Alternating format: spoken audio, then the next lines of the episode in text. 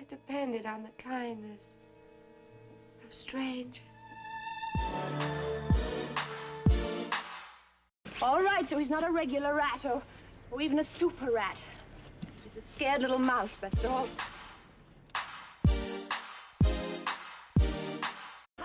had 2 years to grow claws, Mother. Jungle Rat.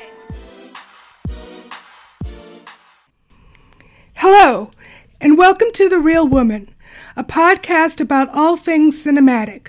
I am your host, Emmanuel Perryman. Some of my favorite movies of all time fall into the category of movies about Hollywood, and that is why my next guest is such a thrill for me.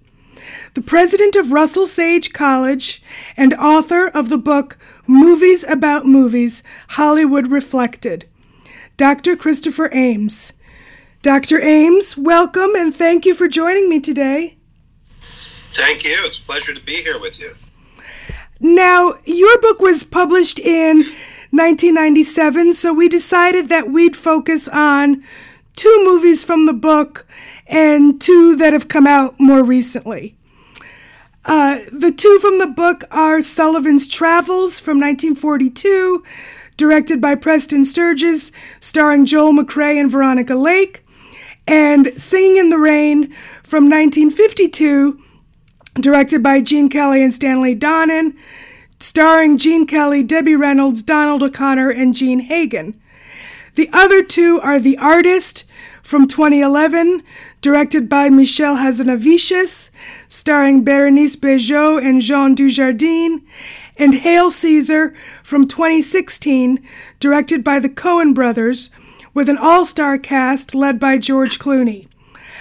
I'd like to begin with Singin' in the Rain and The Artist because they cover similar ground. But before we get into specifics, I'd like to ask about something you said in the book, which is that movies about the movies, quote, illuminates the conflicted cultural significance of motion pictures in American society. Could you elaborate a bit on that? Sure. I got interested in this really thinking about the broader cultural question of what does Hollywood mean in our culture, because it means a lot of different things.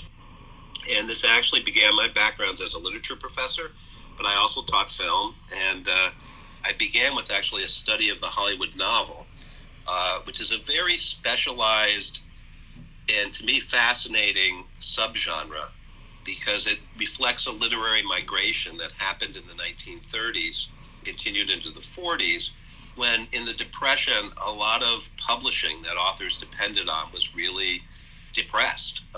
Magazines were publishing less, Broadway was putting on very few new productions, but it was also the time in which talking pictures came to Hollywood, and suddenly they needed lots of writers, and there were opportunities for established writers to make big money there. Novelists like Fitzgerald and Faulkner, Nathaniel West, Aldous Huxley, people who wrote for newspapers like Ben Hecht and James Cain, dramatists like Clifford Odets. And when those people went out to Hollywood, worked with varying levels of success in the movie industry, many of them incorporated their experience in Hollywood into the so-called Hollywood novel. And I was working on that project. I had some time off. I was in Southern California. And I ended up doing work on that, but I started thinking, well, the novel's not the only place where you see Hollywood. You also see it in the motion pictures themselves. And that intersected with something I'd always been interested in, which was self-referentiality. Whether it's a poem about writing poetry or a novel about writing a novel or a movie about how movies are made. And so when I pulled that all together, to get back to what you asked me, and started looking at lots of films that took Hollywood as their subject, I noticed certain recurrent themes that I think do touch on the conflicted feelings that we have about Hollywood. One of those conflicts is between reality and illusion. How films purport to show, films about Hollywood are often giving us a glimpse of how films are really made. They're pretending to show what's behind the camera. But by definition, of course, what we see on the screen is not what's behind the camera. It's in front of a camera. So there's a really interesting mix of what's real and what's movie magic. a broader social conflict is Hollywood entertainment or is it art? And that reflects a very American conflict between high art and popular culture, a uniquely American collision between culture and democracy. Related to that is the question of, is it the role of movies to distract us from social problems or immerse us in them? That's really the subject of Sullivan's Travels, as we'll discuss. You know, to use Horace's terms, should they delight or instruct or both? And then the world of romance, of happy endings, wealth, the American dream as it's depicted in film, is that an aspiration or is it simply a lie? And I think films like Singin' in the Rain take on most of those themes. I agree. So just a very, very brief synopsis. Both Singin' in the Rain and The Artist tackle the transformation in Hollywood from silent movies to talkies in the late 1920s. Singin' in the Rain does it in musical format, and The Artist does it by actually being a black and white silent film. It has one brief scene with sound in the middle of the film, and the final scene moves us not only into talkies, but musicals as well. So, beginning with Singin' in the Rain, could you speak a little bit about the combining of the movie about movie genre with the musical genre? Sure, and I think that's really a good question. You know, when you put musicals on film, I think you become hyper aware of how artificial they can be, right? If you just have a dramatic plot and suddenly people burst into song, you have to kind of get over that. That's what musicals are, right? Right. But one way to get over it is to have a musical where the music is motivated because the characters are musicians and performers, and they're, in some cases, making a musical. You know, a lot of the Judy Garland, Mickey Rooney films are, you know, let's create a show. Right. And then all of a sudden, when the fact that they're performing doesn't seem, it's in character, it's within the story. Not every song and Singin' in the Rain fits that, but that's part of it.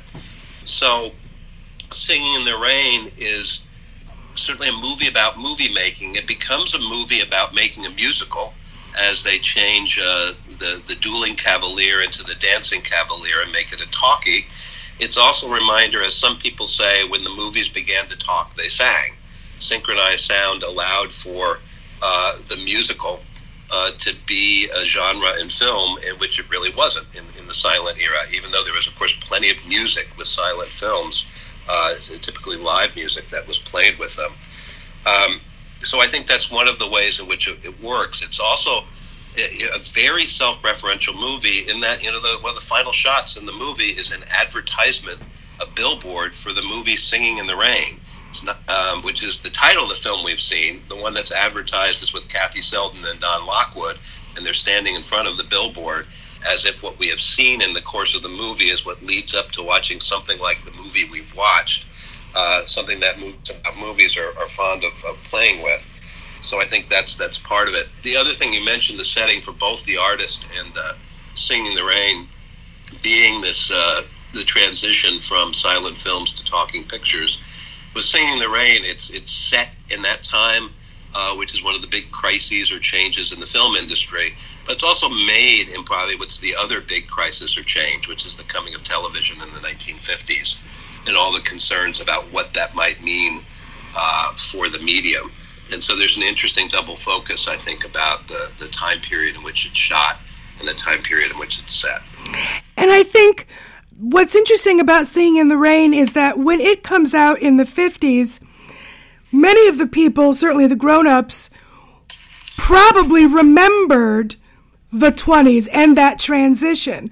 And that, which is a familiarity that we as audience members now don't have. But they would have remembered that transformation, and they probably would have more easily recognized the stars that Gene Kelly was you know, representing, a Douglas Fairbanks type of actor. They would have been more familiar with that, and they would have been more familiar with the music. I mean, in a way, it was almost a a prototype of a jukebox movie that we get now, like the Mamma Mia. Those were all known songs. When I first saw Singing in the Rain, I didn't know any of those songs. That was all new to me. I thought they were all from the movie. But certainly audience members at the time would have had a lot of familiarity with not just the time period, but with that music as well, which I think adds another layer to it. And with regards to The Artist, where Singing in the Rain is a musical, The Artist goes in the opposite direction and is actually a silent film. And what do you think that effect has of actually not just being black and white, not just being silent, but also being shot at 22 frames per second? I mean, they really tried to sort of get the essence of what a silent movie was at that time.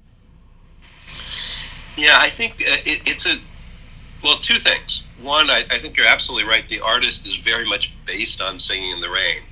I think it's also to some extent based on A Star is Born, and we should talk about that.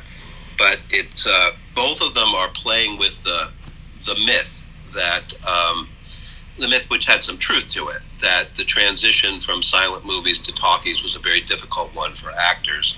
You know, there's a somewhat untrue story that John Gilbert had a weird squeaky voice that ruined his ability to be in talking pictures, which is really the story behind Lena Lamont and Singing in the Rain. What's probably closer to truth, his voice appears to have been just fine, is that he had a histrionic style of acting that worked in silent films and didn't translate well to talking pictures. And that's, of course, the dynamic in The Artist as well. I think the difference that's made by The Artist being a silent film is that Singing in the Rain pays very little attention to the greatness of silent film and that there were things lost. I mean, the one piece of attention it does is to show very comically how early sound pictures were riddled with technical problems. And people couldn't move, and you'd hear the microphones and the crinkling, and you'd see the cables going out and so forth. But the idea that there really was a sophisticated world of motion pictures done in silent form isn't really there at all. I mean, Kathy Selden says it's just a bunch of dumb show.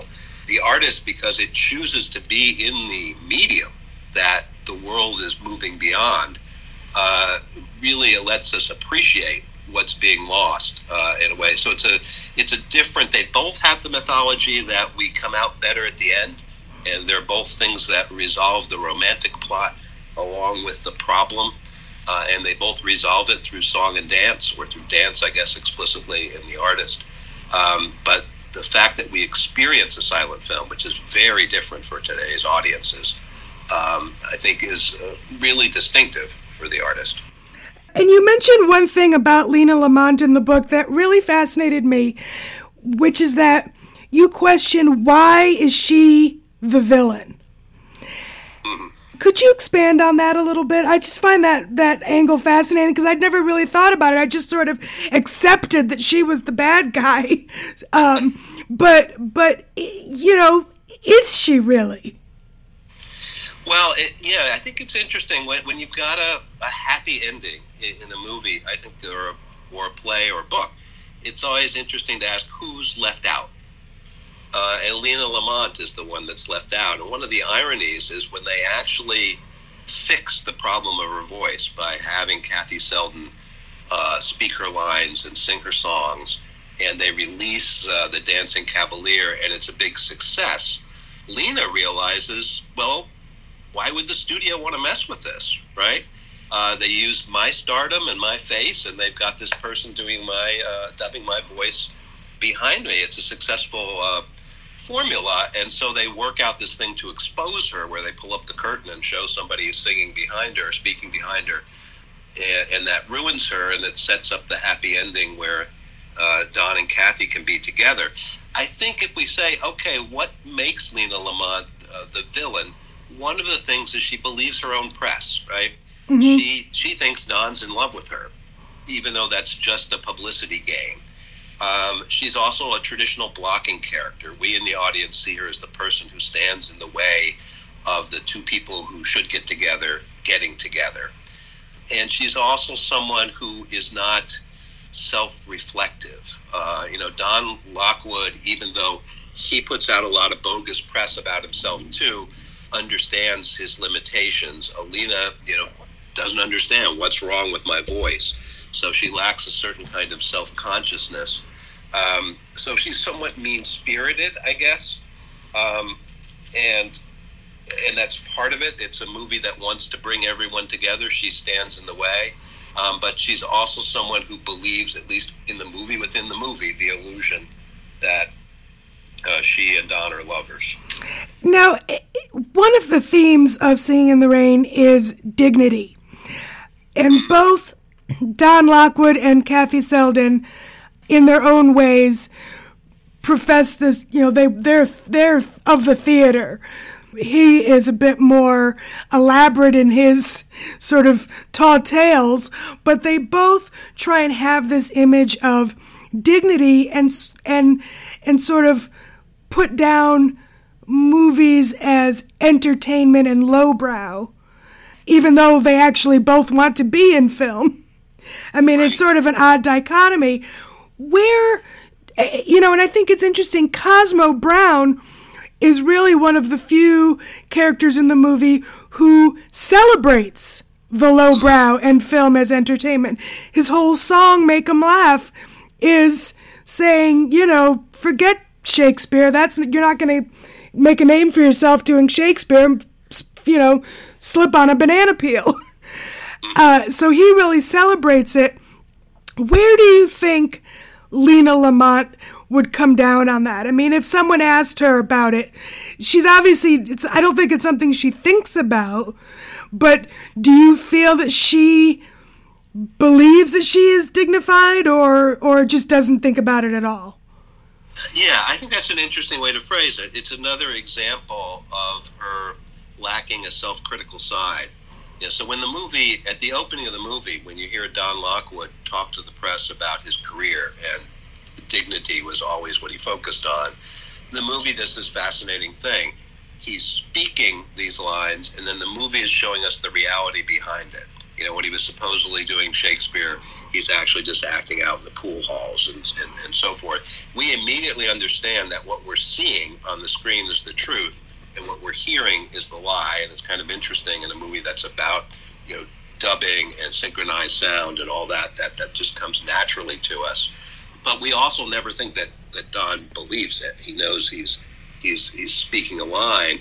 And Kathy Selden, who talks about how the theater is so superior to dumb show, I mean, she's hired to jump out of a cake, right? And so they're both really people who are in the entertainment business, right, and have a degree of pretension about it. Lena Lamont seems to be unaware of the fact that that's really the business she's in. And I mentioned at the beginning, this is one of the big debates about Hollywood. Is it important that movies make us laugh, as Cosmo Brown says, or is it more important that they have an important message to convey? Can they do both? Singing in the Rain, like most musicals, is very affirmative about the joy that comes from song and dance and laughter. We see that in Make 'Em Laugh. We see it in the happy ending to the movie. And we also see it in the great, what's become iconic number, Singing in the Rain, which is one of those self-reflexive musical numbers. It's a song about singing in a musical, about musicals in a movie about Hollywood. And dignity actually is also a, maybe not a theme, but it definitely comes up in The Artist too. There's a newspaper headline where George Valentine, who I can only assume they took that from Valentino, sort of a combination of Douglas Fairbanks and Valentino, where he says, "I'm not a puppet, I'm an artist." And that there's a sense of dignity in what he does. He certainly has a sense of dignity of what he does. And there's even that scene where Peppy Miller, he overhears her being interviewed, and she sort of puts him down. She does a sort of Kathy Selden of saying, well, silent is, posing, and mugging and I can talk. So while it's not as, I would say, as major a theme in The Artist as it is in Singing in the Rain, it definitely is there. I think it is. And, the other lens that is useful for thinking about The Artist, and, increasingly movies, and especially if they're movies about movies, are made out of other movies. To some extent, you point out that the people in 1952 watching Singing in the Rain, if they were old enough, could certainly remember the transition from silence. I think for the generation watching The Artist and for the filmmakers making The Artist, Singing in the Rain is probably their history about that they're drawing on, because it's become so familiar to us. But I think it's useful also to think of A Star is Born as a background to The Artist. And that's one of the most important movies about Hollywood, remade multiple times. And the key idea in that is you have two stars, an established male star whose career goes into decline, and a young female star whose career takes off, and they fall in love sort of as the axes of their careers cross. And in A Star is Born, the main character that's in decline, retreats into depression, into alcoholism, and into suicide. And The Artist comes about as close to that as you possibly can. And in fact, he's saved by the dog. Right. That keeps him, he's saved actually by a kind of cinematic trick or cliche. And more broadly, of course, he's saved by Bobby Miller. And that allows them to have the kind of happy ending that you don't get in A Star is Born. But to go back to the question about dignity, I think there is a piece that the declining star in A Star is Born or in The Artist is seen as someone who has a great career that is now being devalued. The audience has moved on, and that is seen as something that makes him question the meaning of his existence and the reason for his life. And I think that is related to that. And it's reinforced by the title of the film, of course. To call it The Artist is to put your sort of money on, yes, it's art, not just entertainment. I was watching some of the bonus features of the Artist DVD, and at one point, James Cromwell, who plays the chauffeur to George Valentine, he says, and I'm paraphrasing, that Hollywood is a character in the film, and that to the rest of the world, Hollywood represents magic, hopefulness, possibility, and America itself. So my question is, does the fact that The Artist is directed by and its two main stars are French people and not Americans, does that have a different effect on it from, as opposed to Singing in the Rain, which is entirely American? I don't know. The French know American movies and American cinema really well. And they love it. Sometimes they know it better than Americans do, and the movie is American in its setting. But I'm sure there's something there. I'm not sure I can quite put my finger on what it might be. Maybe even the decision to create it as a silent movie, which is a dramatically uncommercial risk to take with a movie, right? Yeah. Just like people don't like to watch movies with subtitles, they certainly don't like to watch silent movies. And that might say something about a French approach to it as opposed to an American approach to the same subject. And there were also actors during the silent era, for example, Greta Garbo, who had thick accents and who they were concerned about, would American audiences be accepting of these accents? I thought of that for some reason. This was the first time I thought of that at the very end of the movie when he says, with pleasure, I'm not even going to attempt doing a French accent, but he says it, obviously in his voice with a pretty heavy French accent. And I thought it sort of reminded me of the whole, Garbo Speaks type of scenario, that maybe this was why, because we never really actually get a reason as to why he won't speak. in film, why he's so resistant to it and why he doesn't want to talk. And is it because he has an accent? You know, I hadn't thought about that. The impression I got is that he feels, you know, when Poppy Miller offers to cast him in a talking picture, that he doesn't know how to do that kind of acting. There's not the clear reference to his voice the way there is with Lena Lamont.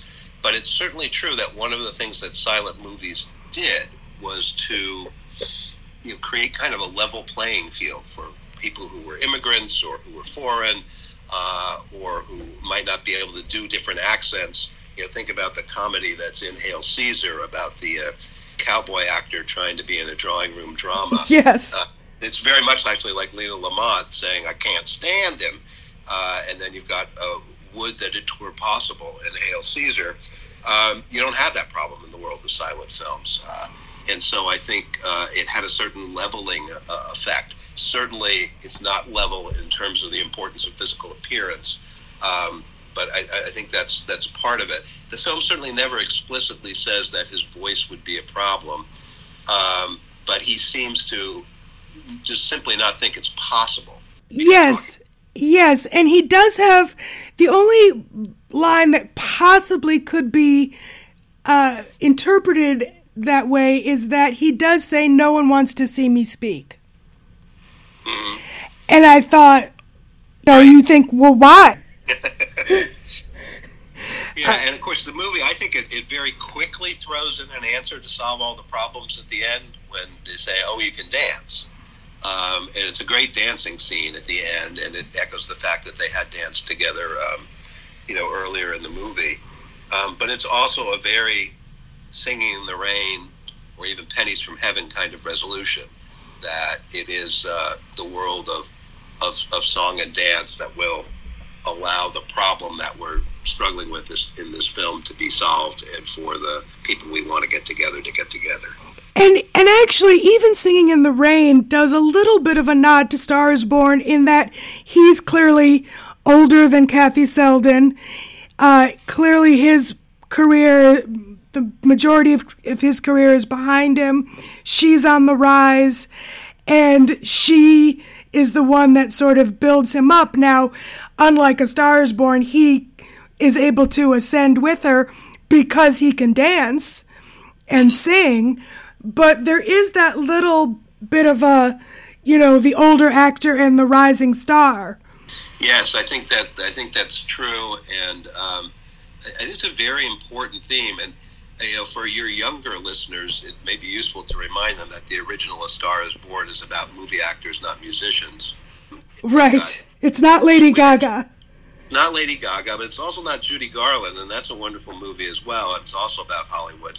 But in order to create a believable musical, just like in Singing in the Rain, they took the character of Esther Blodgett in A Star is Born and turned her into actually quite an accomplished singer, even though they put her in the movies and so forth. But that allowed George Cooper to make A Star is Born into a musical, and then remade twice since then, without a Hollywood basis, just a setting in pop music.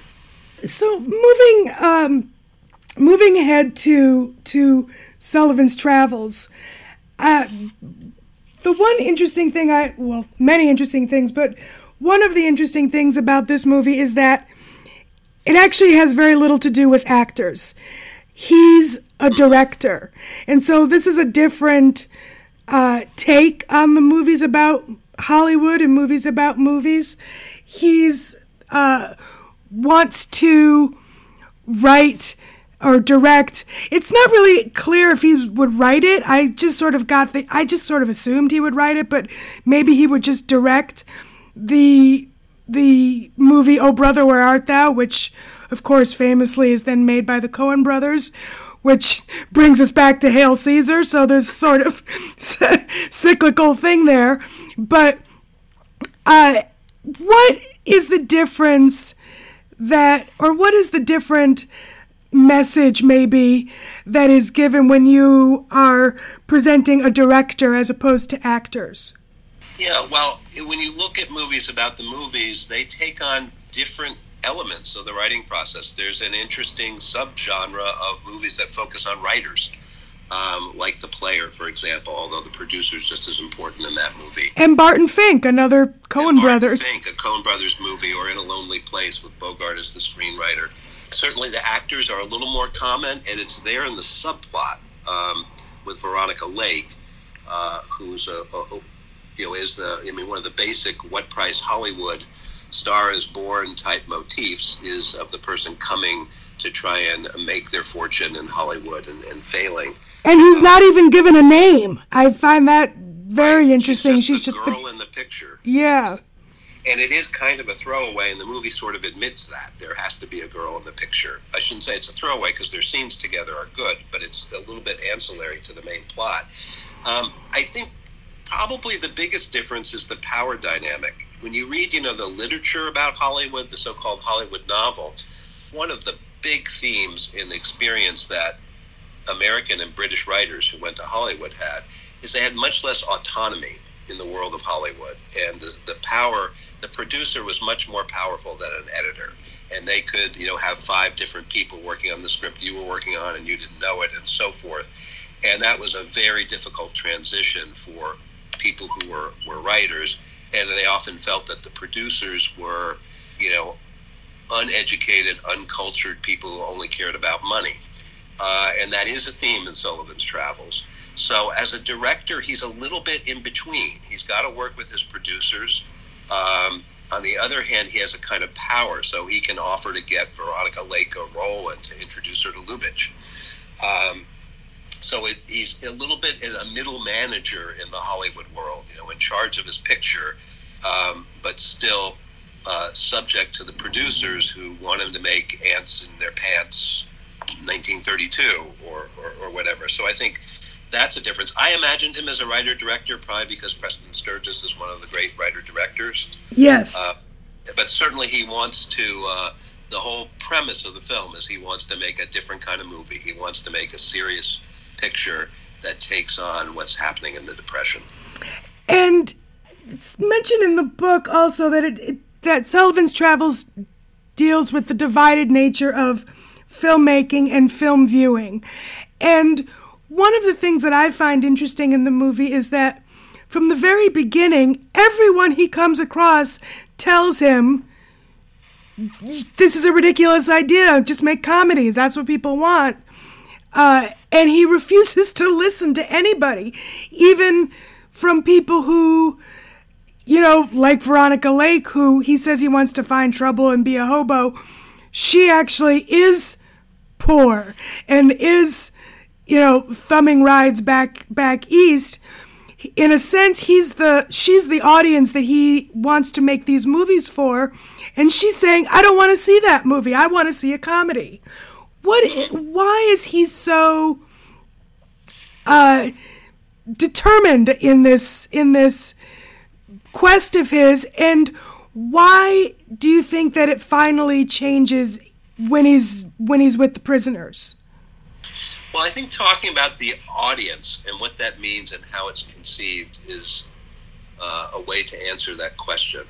One of the things I talk about in the book is that one of the ways in which self-referentiality is presented in movies is when we actually see a movie being screened inside a movie, the movie within the movie, the framed film.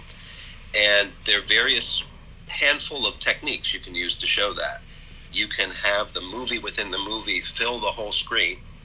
So what the audience is seeing in the main movie is the same thing as what the audience within is seeing.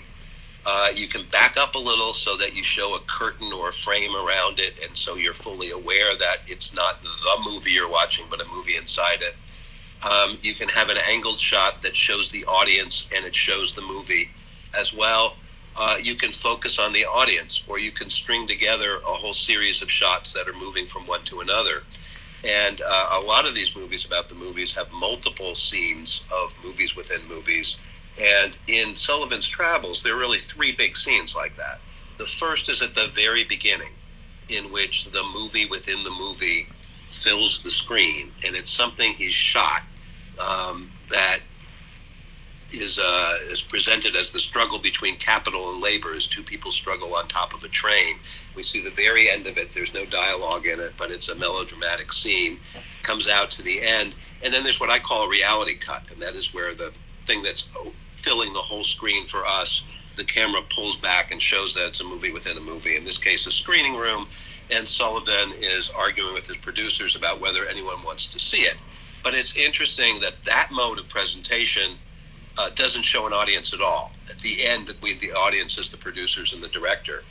In the middle of the film, he goes with the two women that he's doing odd jobs for when he's pretending to be penniless, take him to a triple feature melodrama, and he's highly uncomfortable sitting between them, and we never see what's on the screen. We see the audience entirely. And it's a very unflattering picture of the audience. We got people noisily munching popcorn. We got kids making noises, and we've got him uncomfortably between the women. Most dramatically, what happens at the end when the prisoners go into the church and watch the Disney cartoons, we get the more common suturing together of multiple shots. We see what's on the screen, and we cut to the faces of the audience, illuminated by the light of the projector, and they're, overcome with laughter and with joy, even though they're in this miserable prison where they're mistreated.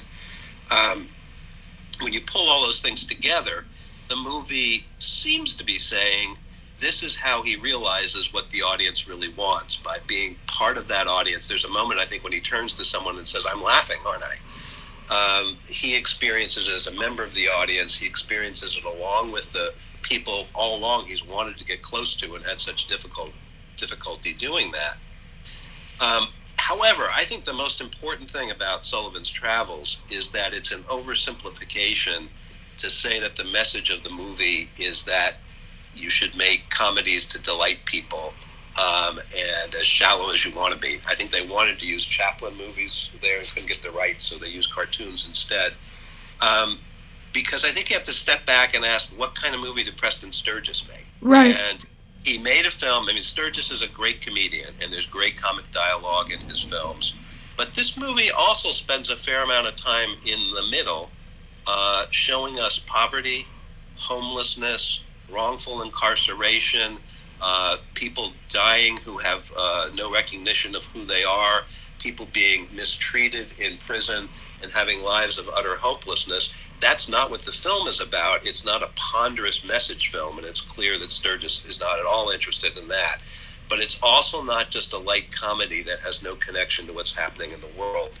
And I think that reading the actual film we've seen against the message that comes from that final scene is important to what Sturges is trying to get at, that it's an oversimplification to just say movies should be a total distraction from what's happening in the world, or they should be a sort of ponderous allegory about capital and labor or human suffering. Well, it's almost like, it made me think of Mary Poppins and, A Spoonful of Sugar. It's like you can do a film that shows poverty and issues of, real everyday life, as long as you wrap it up in a sort of attractive blanket of Veronica Lake and Joel McCrea, and have a little bit of slapstick and some comedy, that really the best product is to do both. And that will give, you can sort of send the message in a more pleasing way. It's the comedy they have at the beginning but with a little sex in it. Right. Can be a message picture as long as it has a little sex in it. And this is a debate we're still having. It actually was kind of pointed this year, which is obviously a very strange year for film, with most people not being able to go to theaters.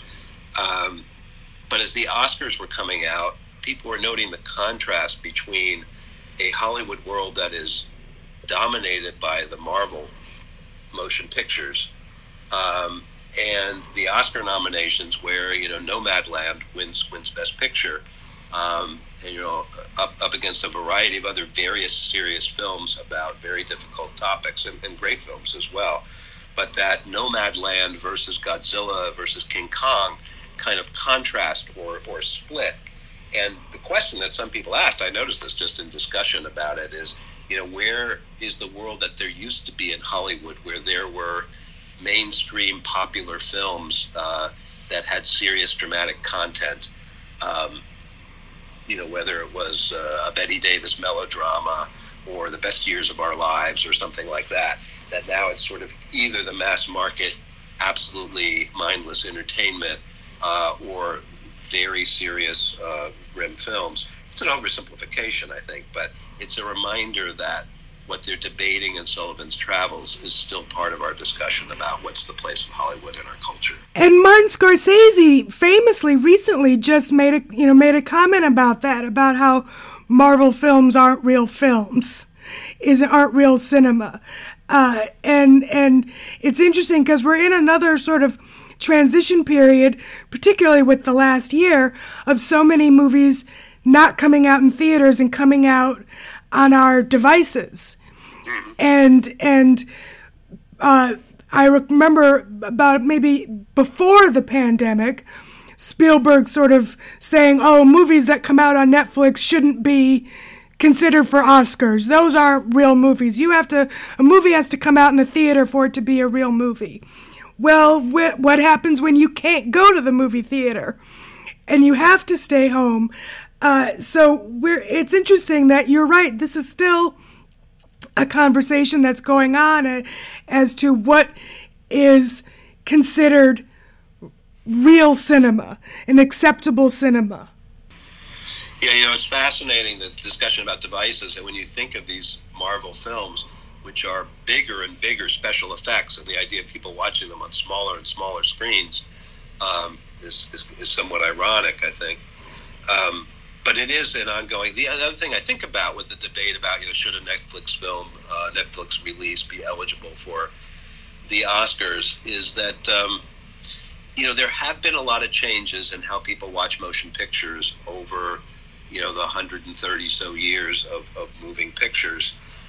You know, the early years in which there would be a live pianist or an organist, sometimes vaudeville acts in between features, sometimes a variety of shorts interacting. Often those movies were in theaters that used to be vaudeville or burlesque.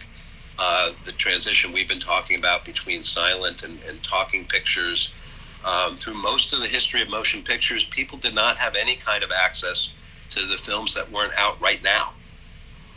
You know, the idea that we can go and watch Sullivan's Travels or Singing in the Rain, at the time of those movies, that was not really the case. I mean, you could see the movies that were out that week, and that has changed. And then, as you know, people started to watch on DVRs and so forth. The other thing is that they were reminded with both the time of the coming of talkies and then the coming of television and then the coming of the VCR, that all of these things were thought to mean the death of Hollywood, right? The death of motion pictures. People are saying that now again, that streaming will be the death of motion pictures. And I think the form of telling narratives through video has been, you know, remarkably vivid and viable. And the rumors of its death have been exaggerated. One more thing on Sullivan's Travels. I've always found it interesting that not only the final movie that he sees, the cartoon, not only does that scene take place in a church, but in a black church. And I've always thought that was a very fascinating decision. Could you speak a little bit about that and what you think the significance of that is? Yeah, I think it is very important, both things, that it's in a church and that it's in a black church, and that before the prisoners come in, they sing, "Let My People Go." You know, which is, you know, taken from Exodus. It's a song that had importance under slavery. It implies a very serious topic, that they're talking about what liberates people. And the final image, which is of these people laughing in their chains in a church, is, I think, one of the most powerful images in all of film. And it's very suggestive and far-reaching. It raises the question of whether motion pictures serve a kind of religious function for us. Is the movie theater a kind of church? I think that's a nice segue, by the way, to Hail, Caesar!, where the opening image is Christ on the cross. Yes. The fact that it is a black church and that the minister exhorts the worshipers there not to look down upon the prisoners who are going to come there, that they're going to welcome them and not look down on them. It, certainly the idea that there is a unity among the downtrodden, among the people who are locked out of power and privilege. We use the term privilege a lot now. It's a contemporary locution. But a big part of the film in Sullivan's Travels is people reminding Sullivan he doesn't know anything about the problems of the Depression, about homelessness and hunger and so forth. And in the comedy of the first 30-40 minutes of the picture is he keeps trying to find out, and his privilege keeps rescuing the land yacht that follows him, or when he gets in trouble, they bail him out of prison along with Veronica Lake.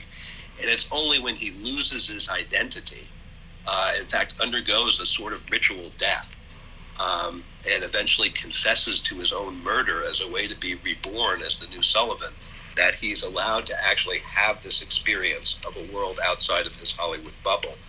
And I think Sturges's choice to have a black church there broadens a little the scope of the social issues that he's pointing to that are part of the world, and we have to decide what's the relationship of motion pictures to the oppression in our society.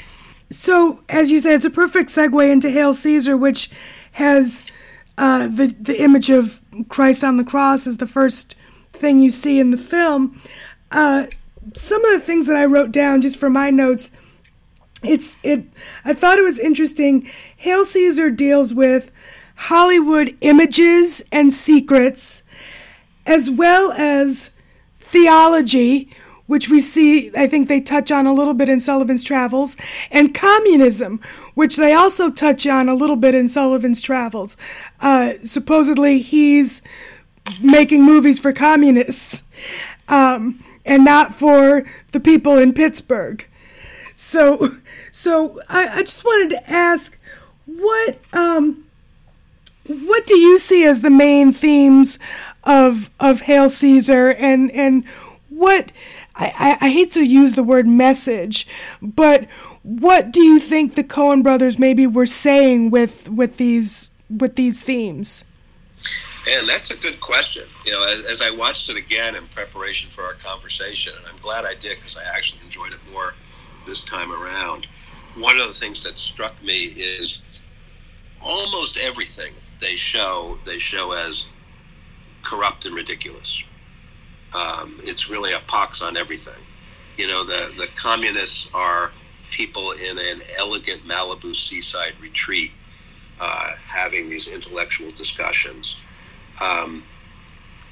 All the people working at the studio, save one, are shown as pretty ridiculous characters, and that certainly includes Clooney's character as well. It's hard to come to the conclusion. It's sort of hard to avoid, but it doesn't say that the moral center is this guy Mannix, who's really a Hollywood fixer. But he's the one whose dedication is never really questioned. Maybe it's a little bit like the lead, Francis McDormand's character in Fargo.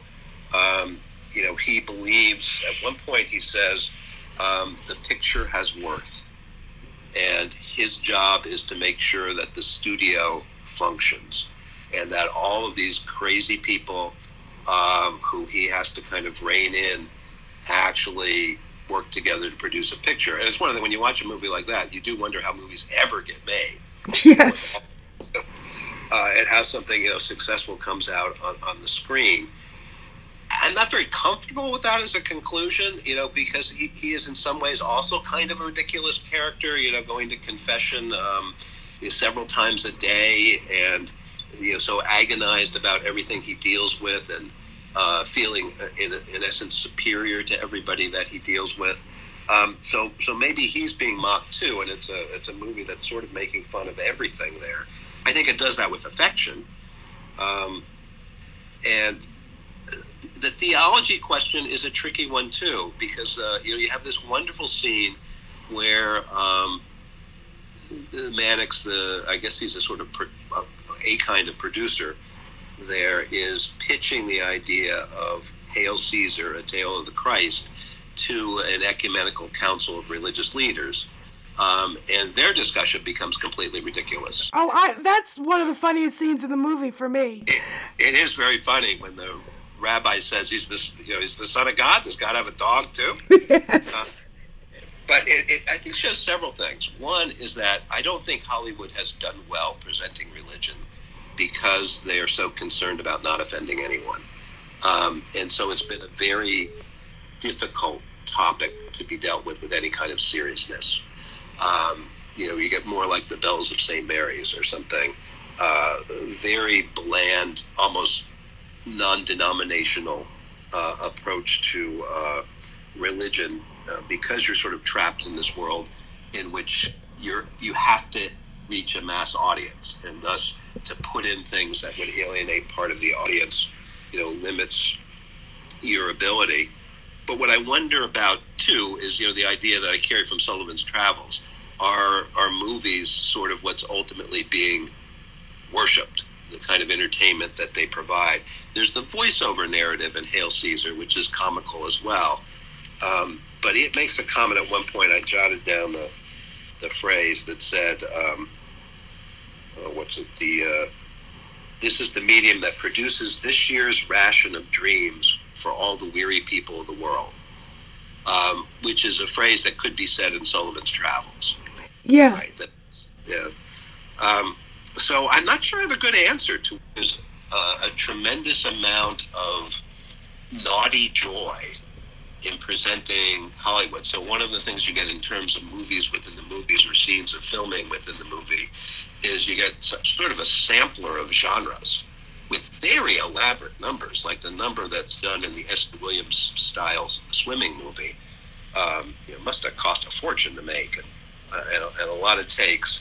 The Sailor musical, that's done. The Carmen Miranda tropical musical, the biblical epic that's being filmed, drawing room dramas, and westerns. You get this whole range of genre parody.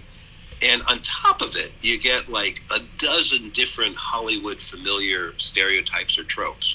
The Western actor suddenly in a sophisticated movie with his diction lessons, studio manufactured star romances, gossip columnists, scandal fixing. Even the TV crisis is hinted at by the guy from Lockheed trying to hire Mannix. What future is in pictures? Communist writers as ineffectual dilettantes. Religious censorship and so forth. So there's just there's a lot of stuff in there, and it's very enjoyable. I think it's hard to pull it together to a conclusion, though we see the familiar themes about what's the role of Hollywood. Is it to entertain or instruct?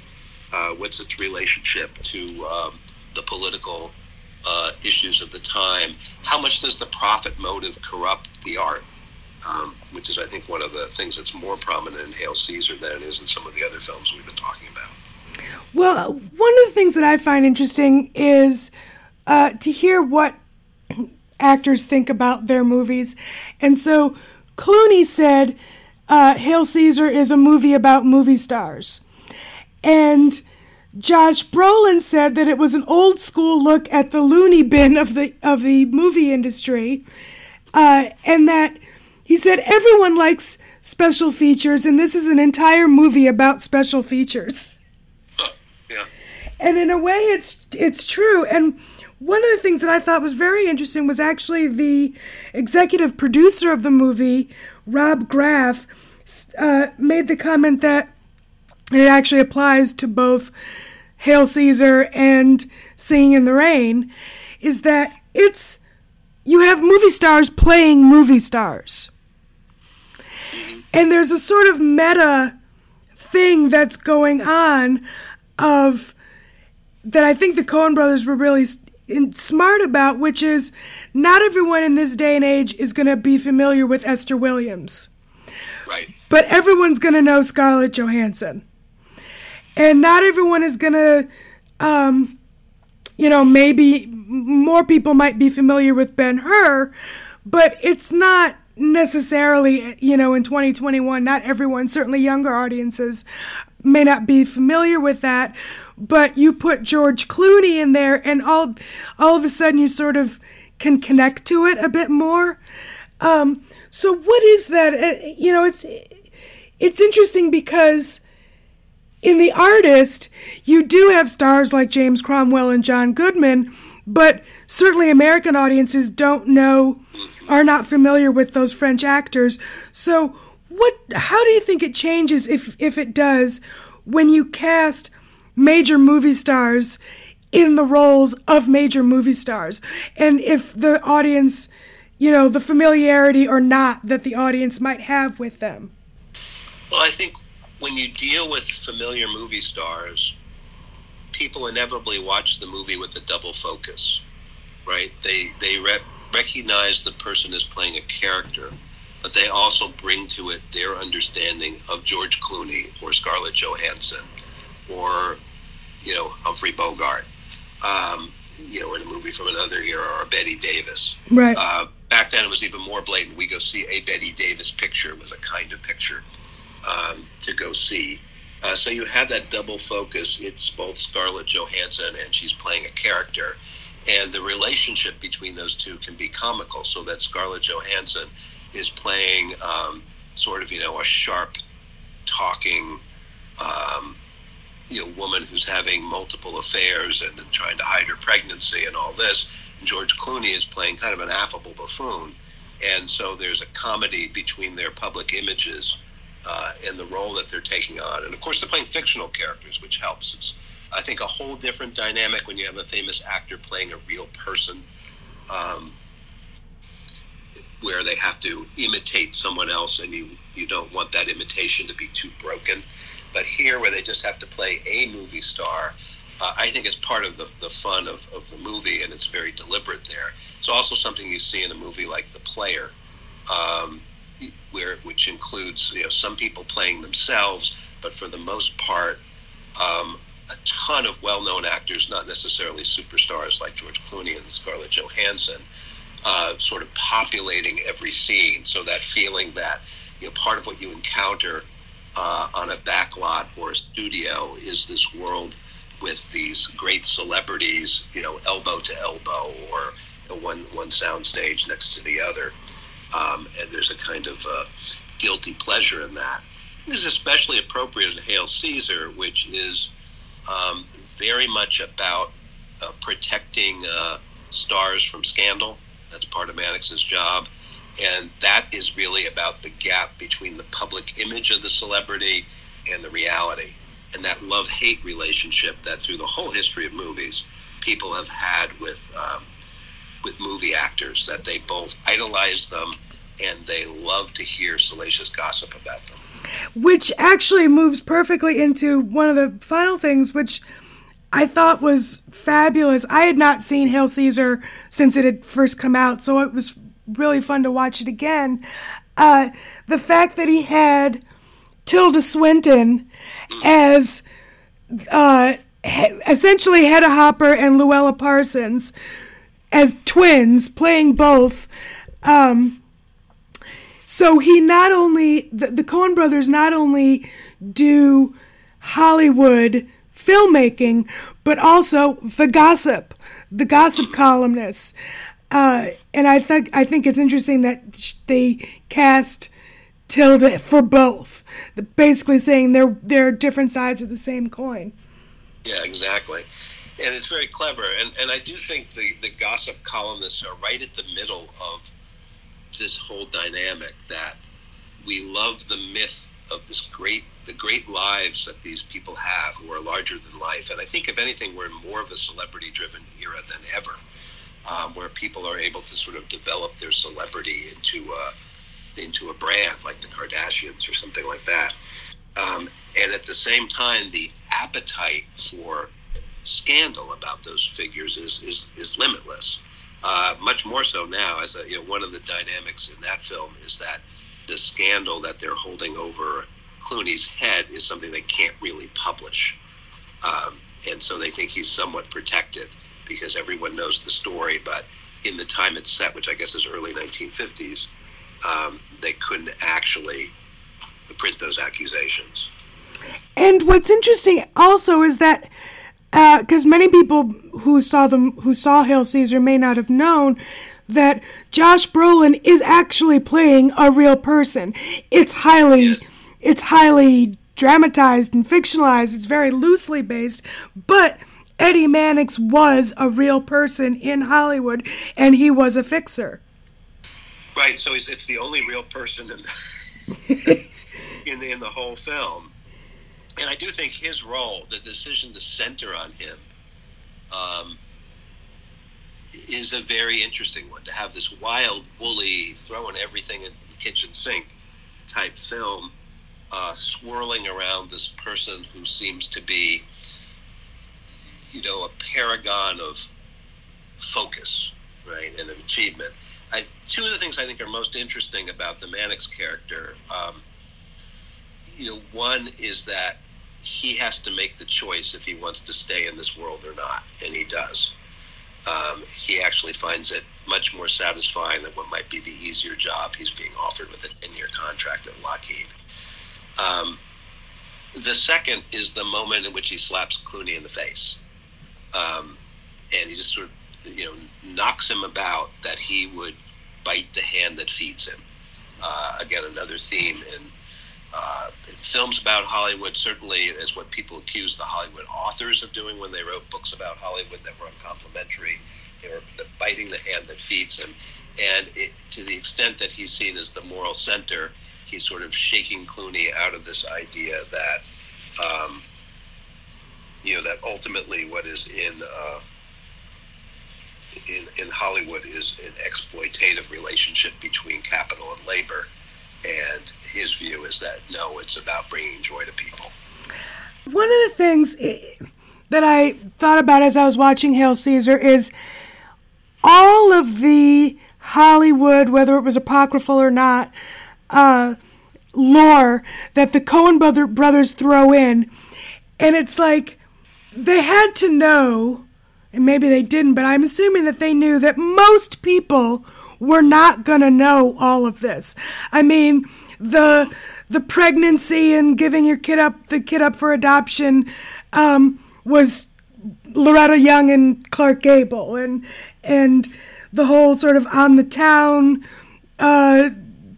anchors away, you know, Navy scene. He throws in Busby Berkeley, they even have a little line when Clooney's speaking to the communists about, well, what if I name names? You know? So they really throw in, as you said, the kitchen sink in terms of cinema history, but make it's enjoyable whether or not you know all of that. And because I actually, when I watched it again, I watched it with my boyfriend who had not seen it, and he didn't know any of that, but he thoroughly enjoyed it. And so it's like you get another layer if you are familiar with that, but it's not necessary. And so my question is, why are movies like Singin' in the Rain and Sullivan's Travels and all, I mean, The Artist won Best Picture, why are these movies that are seemingly very niche movies about Hollywood, why do audiences flock to them? Why do they like them if they're not really, you know, into Hollywood or into cinema history? What is it about these movies that people are attracted to? Because Singin' in the Rain has really only grown in popularity. Oh, yes, since it came out. And I saw that it was, when it came out, the year that it came out, it was only 2 spots ahead. It was not in the top 3. It was like number 5 in box office. And it was only 2 spots ahead of the Esther Williams movie $1 Million Mermaid, which Hail, Caesar! Sort of, you know, does a parody of. So why do you think audiences still flock to these movies? Yeah, that's a great question. First, I'll say something about Singin' in the Rain, that for several years I taught a class in classical Hollywood cinema, and it would include, you know, a range of films from the 1930s through the 1960s. And some of them were very tough for contemporary college students to enjoy. They were upset sometimes when films were in black and white. They couldn't understand that. But even just they had not aged well in terms of contemporary consciousness. Everybody loves Singin' in the Rain. It is a film that has grown. My students absolutely adored it, and though they didn't necessarily know a lot of that history of motion pictures. I think people are drawn to film. Well, first of all, I think a lot of Hollywood filmmakers are steeped in this kind of stuff, even more so now, and they're drawn to those topics because they're fascinated by the world in which they work and by its oddities. But that fascination has always been shared, and that's part of the double focus. When people go to a movie, they're getting wrapped up in a story, but they're also engaging with this meta-concept of Hollywood, a world of stars, a world that creates these fabulous entertainments, that people have beautiful homes and great swimming pools and access to this fabulous kind of life that most of us can only imagine. And just as when we watch the film, we see Clooney as a character, and we see Clooney as George Clooney, this incredibly handsome man with a whole resume of motion pictures and a giant celebrity. I think things that offer to the audience, here's a little deeper look into that mysterious and wonderful world of Hollywood, are very enticing. Yeah, I could see that. Well, this has been just a wonderful conversation. I really want to thank you for joining me today and talking about this. Singin' in the Rain is probably my top 3 favorite films ever. It's actually the only movie I didn't rewatch for our talk, only because I've probably seen it 2,000 times and could go through it, line by line right now.